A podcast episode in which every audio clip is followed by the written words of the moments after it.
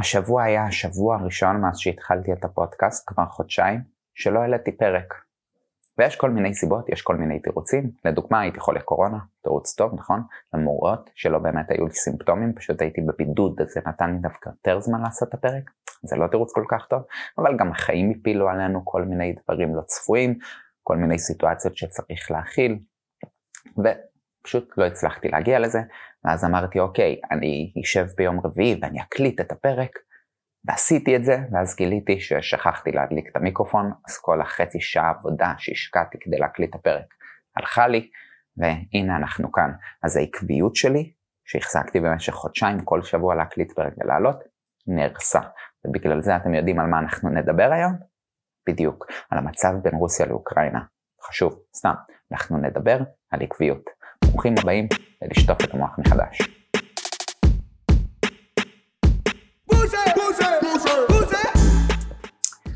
אתם יודעים, בעולם הסטארט-אפים, כשנכנסתי אליו, קראתי הרבה על שיווק ועל טכניקות של מכירה. וכשנכנסתי לזה, גיליתי שיש המון טכניקות ופסיכולוגיה שמפעילים לא רק על המכירה ועל השיווק של אפליקציות, אלא גם על איך להפעיל את ה user, איך לגרום לו להשתמש יותר באפליקציה, איך לגרום לו לחזור לאפליקציה, כלומר, איך לייצר עקביות בעסק. ויש המון פסיכולוגיה בגרוש שאנשים מפעילים כדי לגרום לזה לקרות, והפסיכולוגיה בגרוש הזו עובדת, ואם היא עובדת להם, למה שאנחנו לא נוכל להפעיל על עצמנו פסיכולוגיה בגרוש כדי לייצר אצלנו עקביות? אז בואו נתחיל מהטכניקה הראשונה ליצירת עקביות. פרסים. רק לשמוע את המילה קיבלת פרס, מדליק לנו משהו במוח, נכון? עושה איזשהו ניצוץ. עכשיו, בעולם האפליקציות, לדוגמה, משתמשים בזה הרבה. אתם מכירים את המדליות הדיגיטליות שאתם מקבלים על פעולות שאתם עושים באפליקציה? יש לי נגיד אפליקציה שאני עוקב אחרי סדרות טלוויזיה. אז כשנרשמתי לאפליקציה ועקבתי אחרי הסדרה הראשונה, קיבלתי פתאום בדג' כזה. נוטיפיקציה של מזל טוב לסדרה הראשונה שאתה עוקב אחריה. בפעם הראשונה שראיתי שני פרקים ברצף וסימנתי, הפינץ' הראשון. סיימתי סדרה, הצופה המתמיד. סיימתי עוד סדרה, בן אדם בלי חיים. כל מיני הכרות כאלה, מדליות כאלה שעוזרות לי להכיר בהתקדמות שלי. עכשיו, בעולם האפליקציות קוראים לזה gamification, כלומר להכניס משחקיות לתוך האפליקציה. ולמה עושים את זה? כי מראים שהמדליות האלה והנוטיפיקציות האלה שה user מקבל על זה שהוא עשה פעולה שאתה רוצה שהוא יעשה באפליקציה שלך, עוזרת לו להתמיד, עוזרת לו לחזור. הוא לאט לאט רוצה לאסוף עוד ועוד מדליות. גם אם אנחנו לא מודעים לזה, גם אם זה בתת מודע, זה מוכח, זה עובד, וכשאנחנו רוצים לייצר אצלנו עקביות, אנחנו צריכים לדעת לחגוג את זה. אנחנו צריכים לדעת לתת לעצמנו פרסים על התקדמות. אתם רוצים להוריד 10 קילו? מעולה, אבל תחגגו גם את היום הראשון לדוגמה.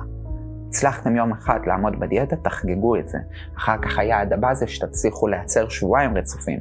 הצלחתם, תחגגו את זה, תנו לעצמכם פרס. לא גדול מדי, אבל פרס. הצלחתם להתמיד חודש וחצי, פרס גדול יותר. הצלחתם להגיע למשקל היעד שלכם, תפנקו את עצמכם ממש. ופרס יכול להיות גם פשוט הכרה במה שעשיתם. זה יכול להיות לדבר עם חבר ולהתלהב.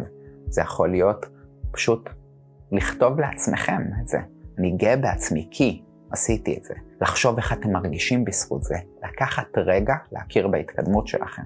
זה לאט לאט מייצר אצלכם עקביות, כי אתם לוקחים רגע לשים לב באמת לעובדה שאתם מצליחים, שאתם מתקדמים, שאתם יכולים, וזה בונה מומנטום, אז למה לא?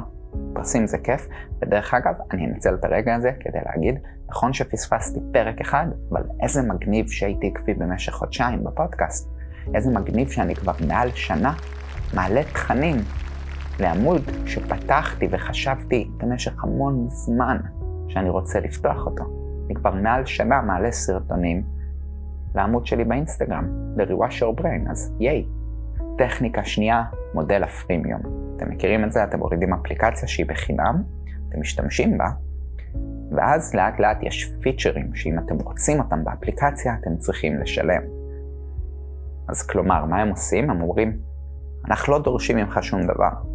אנחנו ניתן לך ערך בחינם, וכשאתה תקבל טעימה מהערך שאנחנו יכולים לתת לך, אתה תרצה עוד ועוד.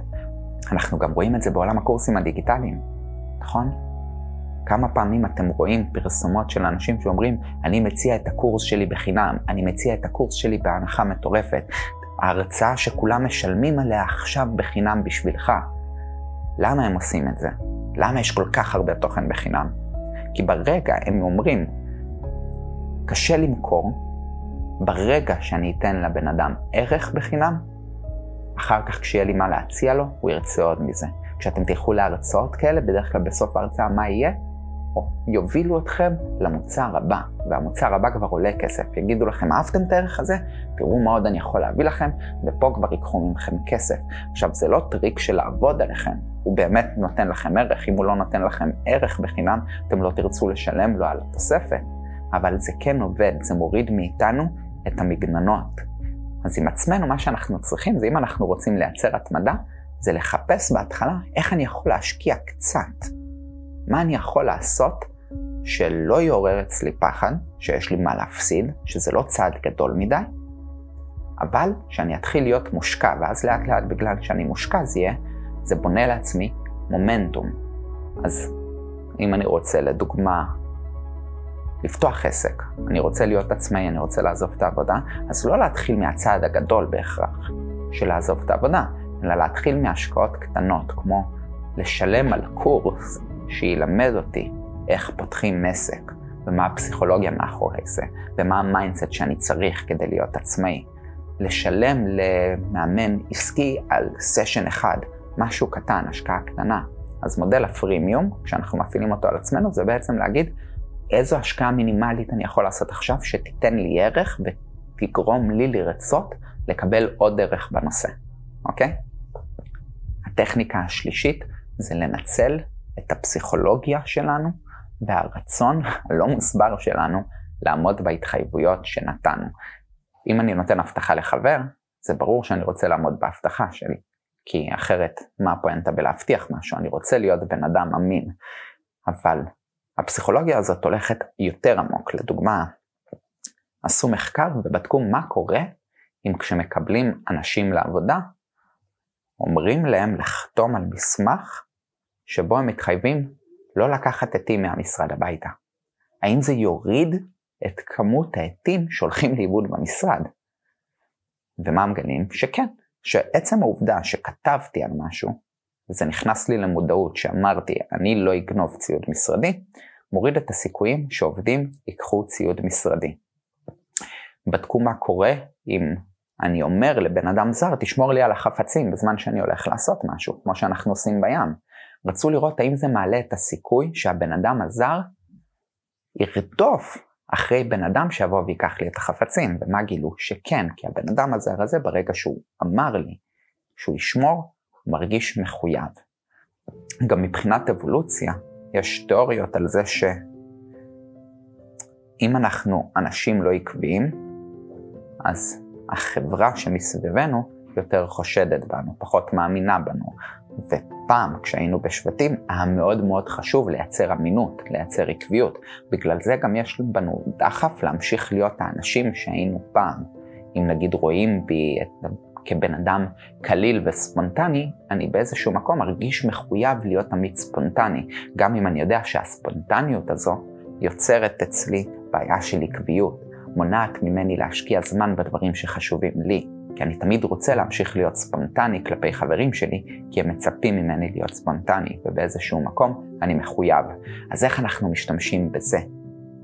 לטובתנו, כדי לייצר עקביות, אנחנו מתחילים להתחייב. זה יכול להיות לכתוב מה אנחנו הולכים לעשות החודש ולחתום על זה. זה יכול להיות להגיד לאנשים, אני השבוע הולך לעשות א', ב', ג', אני החודש הולך לעשות את זה, אני הולך להשיג את זה. עכשיו, הרבה אנשים נמנעים לעשות את זה, ולמה הם נמנעים? כי הרבה פעמים התחייבנו, אמרנו מול אנשים, זהו, התחלתי דיאטה, התלהבנו, ואז עצרנו את הדיאטה באמצע והתבאסנו. וכשאנשים שואלים אותנו, נו, מה עם הדיאטה שלך? אנחנו מרגישים רע, כאילו, לא בא לנו להגיד, אה, ויתרתי, לא הלך לי, עזוב, זה לא עבד, זה קשה מדי. זה נותן לנו הרגשה רעה. ואז למדנו לא לפתוח את הפה, להראות דברים לפי התוצאות שלנו. לשמור על שקט, אני אעשה ואני אראה לכולם לפי התוצאות. הבעיה בזה, שכשאנחנו מפחדים להגיד לאנשים מה אנחנו עומדים לעשות, כי אנחנו מפחדים שלא נעשה את זה בסוף, ואיך שנרגיש כשהם יעמידו אותנו מול המציאות הזו, זה אומר שאנחנו מכינים את עצמנו פסיכולוגית לכישלון. אנחנו שמים במודעות שלנו שיש סיכוי גדול שלא נעשה את זה. אז אנחנו אומרים, אני לא אדבר על זה, ואם זה יקרה, אז אני אתלהב, אז אני אראה את זה. אז אני חושב שדווקא להתחייב, דווקא להגיד, מביא אותנו למקום חזק יותר. עכשיו, פשוט אנחנו צריכים לא להתחייב על דברים גדולים מדי. כאילו, אל תתחייבו על התוצאות, תתחייבו על העקביות שאתם רוצים. תגידו לחברים, אני הולך להיות בן אדם שמתאמן באופן קבוע, לא אני הולך אה, להוציא ריפויים תוך חודשיים. ובדרך יהיו נפילות. ואז החברים יגידו מה עם האימונים, תשתמשו בהרגשה רע בתור מוטיבציה, כי התחייבתם, כי אתם רוצים לעמוד בהתחייבות שלכם, כי אתם רוצים שיכירו אתכם כאנשים שעומדים בהתחייבות. אז במקום לקחת את זה למקום רע, קחו את זה כמוטיבציה, אבל תשתמשו בפסיכולוגיה של ההתחייבות כדי לייצר עקביות. גם אני, שהתחלתי להקליט את הפודקאסט, שהתחלתי את הערוץ שלי בכלל באינסטגרם, דיברתי עם המון אנשים על זה שאני עומד לעשות את זה, אני עומד לעשות את זה, אני עומד לעשות את זה. ולקח לי זמן, אבל תמיד בניתי עוד צעד ועוד צעד ועוד צעד כדי לעשות את זה. ועכשיו, בלי ששמתי לב, אני עקבי כבר שנה ביצירת תכנים. הטכניקה הבאה זה טכניקה של הנחה לפורשים. אתם יודעים, יש אה, אתרים של מכירות שאם אתם תכניסו מוצרים לעגלה, ואז אתם תעזבו, מבלי לקנות את המוצרים, יש סיכוי גדול שאתם תקבלו מייל שמציע לכם הנחה על המוצרים. איך אנחנו יכולים להשתמש בפסיכולוגיה הזו לטובתנו? תמיד לחשוב על כל דבר שאנחנו רוצים לייצר בו עקביות, לחשוב על אם לא זה, אז מה כן. לדוגמה, כשאני מתאמן, אם אין לי כוח להתאמן, לעשות אימון מלא, אז אני אומר לעצמי, אוקיי, עשר שכיבות צמיחה, זה האימון שלי. העיקר לעשות פעולה שמשאירה אותי עקבי, שמשאירה אותי בתוך זה. אם לא שלוש פעמים בשבוע, אז פעמיים בשבוע. כלומר, גם פעמיים בשבוע זה הצלחה. לתת לעצמי את ההנחות האלה. להיות גמישים עם עצמנו יעזור לנו להיות עקביים יותר בדברים שאנחנו באמת רוצים להיות עקביים בהם. כלומר, להיות עקבי זה לא אומר להיות קבוע באותו מסלול. אם לדוגמה אני רוצה להתאמן שלוש פעמים בשבוע, כמו שאמרנו, ופעם בחודשיים יש לי שבוע שאני לא מתאמן בכלל, זה גם עקביות. אתם מבינים? אז אנחנו יכולים לייצר גמישות. אנחנו צריכים לייצר גמישות, אנחנו צריכים לתת לעצמנו את ההנחות האלה מתי שקשה לנו לעמוד בהתחייבות שלנו, כמו שעסקים עושים לנו. אז הנה עוד טיפ טוב, העניין של החזרת כסף. אתם מכירים אתרים או קורסים שאתם באים לקנות ואומרים לכם, יש לכם 30 יום לקבל את הכסף בחזרה בלי שנשאל שאלות. גם בוולמארט בארצות הברית לדוגמה, הם עושים את זה, לא משנה מה אתה רוצה להחזיר, הם לא שואלים שאלות, תחזיר, נחזיר לך את הכסף, מתי שאתה רוצה. אין להם שום בעיה עם זה. למה הם עושים את זה? כי הם מבינים שנכון שיהיו אנשים שינצלו את זה ויחזירו להם את המוצר אחרי שהם ישתמשו בו, אבל הם מבינים שיהיו הרבה יותר אנשים שיבואו לקנות אצלם בגלל השירות הזה. שיהיו הרבה אנשים שיקנו בלי לפחד, בגלל שהם יודעים שהם יכולים לקבל את הכסף. אנשים קונים קורסים בגלל שהם יודעים שהם יכולים לקבל את הכסף אם הם לא אוהבים את הקורס. והבן אדם שמציע את הקורס יודע שיש סיכוי גדול שהבן אדם או יקבל ערך מהקורס ולא ירצה את הכסף בחזרה, או שגם אם הוא לא יקבל ערך מהקורס, הוא לא יבקש את הכסף בחזרה, או שהוא ישכח, או שלא יהיה לו כוח להתעסק, ואנחנו יכולים לעשות שני דברים. אחד, זה להסכים לעצמנו לחזור מהמילים שלנו ולהגיד, אוקיי, אמרתי שאני רוצה לפתוח עסק, אבל טעמתי את החיים האלה במשך 30 יום נגיד, וזה לא נראה לי הכיוון שלי. או זה לא נראה לי מתאים עכשיו, וזה נראה לי יותר מדי התחייבות. אני רוצה לבטל. מותר לכם לעשות את זה. זה בסדר. אם אתם חושבים שאתם חייבים להתחייב עכשיו לכל החיים, זה מפחיד ואז אתם קופאים במקום. תנו לעצמכם את הרשות לנסות דברים ולהגיד, זה לא היה בשבילי, יש לכם 30 יום. או עוד טכניקה, וזה לאמיצים. קחו 500 שקל, תנו לחבר ותגידו לו, יש לי 30 יום לסיים את הקורס שקניתי. אם אני לא מסיים את זה תוך 30 יום, אל תחזיר לי את הכסף. זה קצת הפוך על הפוך מהטכניקה של להחזיר את הכסף תוך 30 יום זה, יש לי 30 יום או שאני לא מקבל את הכסף, אבל זה יכול להשתמש בפסיכולוגיה של ההתחייבות ולייצר לנו עקביות. כלומר, אנחנו רואים מה יש לנו להפסיד. זה מפעיל קצת את הפומו שלנו, שפומו דרך אגב זה טכניקה שמשתמשים בה הרבה כדי לגרום לנו לפעול. אתם רואים כל מיני פרסומות, הצעה אחרונה, הנחה חד פעמית, מחר נגמרים הכרטיסים. מה זה כל ההודעות האלה? יצירת פומו, לגרום לך לקבל החלטה עכשיו שלא תוכל לברוח ממנה. אם אתם מכירים את האתר יודמי, אתר של קורסים דיגיטליים, כל פעם שתיכנסו אליו כמעט, אתם תראו, הנחה 80% על כל הקורסים נגמר עוד יומיים. אבל זה תמיד נגמר עוד יומיים. זה תמיד יש את ההנחה הזאת. אבל הם רוצים לייצר את הפומו, הם רוצים שתרגיש שעכשיו אתה צריך לקבל החלטה. וכשאנחנו יוצרים לעצמנו סיטואציות שבהן אנחנו מתמקדים במה יש לנו להפסיד אם לא נעשה את מה שאנחנו רוצים לעשות, אנחנו יכולים לייצר אצלנו מוטיבציה ועקביות, וכסף זה משהו שאנחנו לא רוצים להפסיד.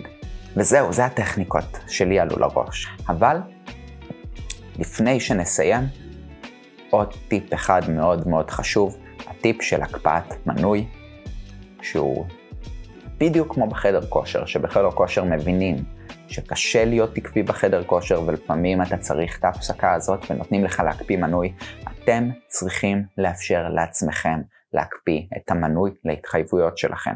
זה שאנחנו רוצים להיות עקביים, זה לא אומר שאנחנו תמיד יכולים להיות עקביים גם בהכל.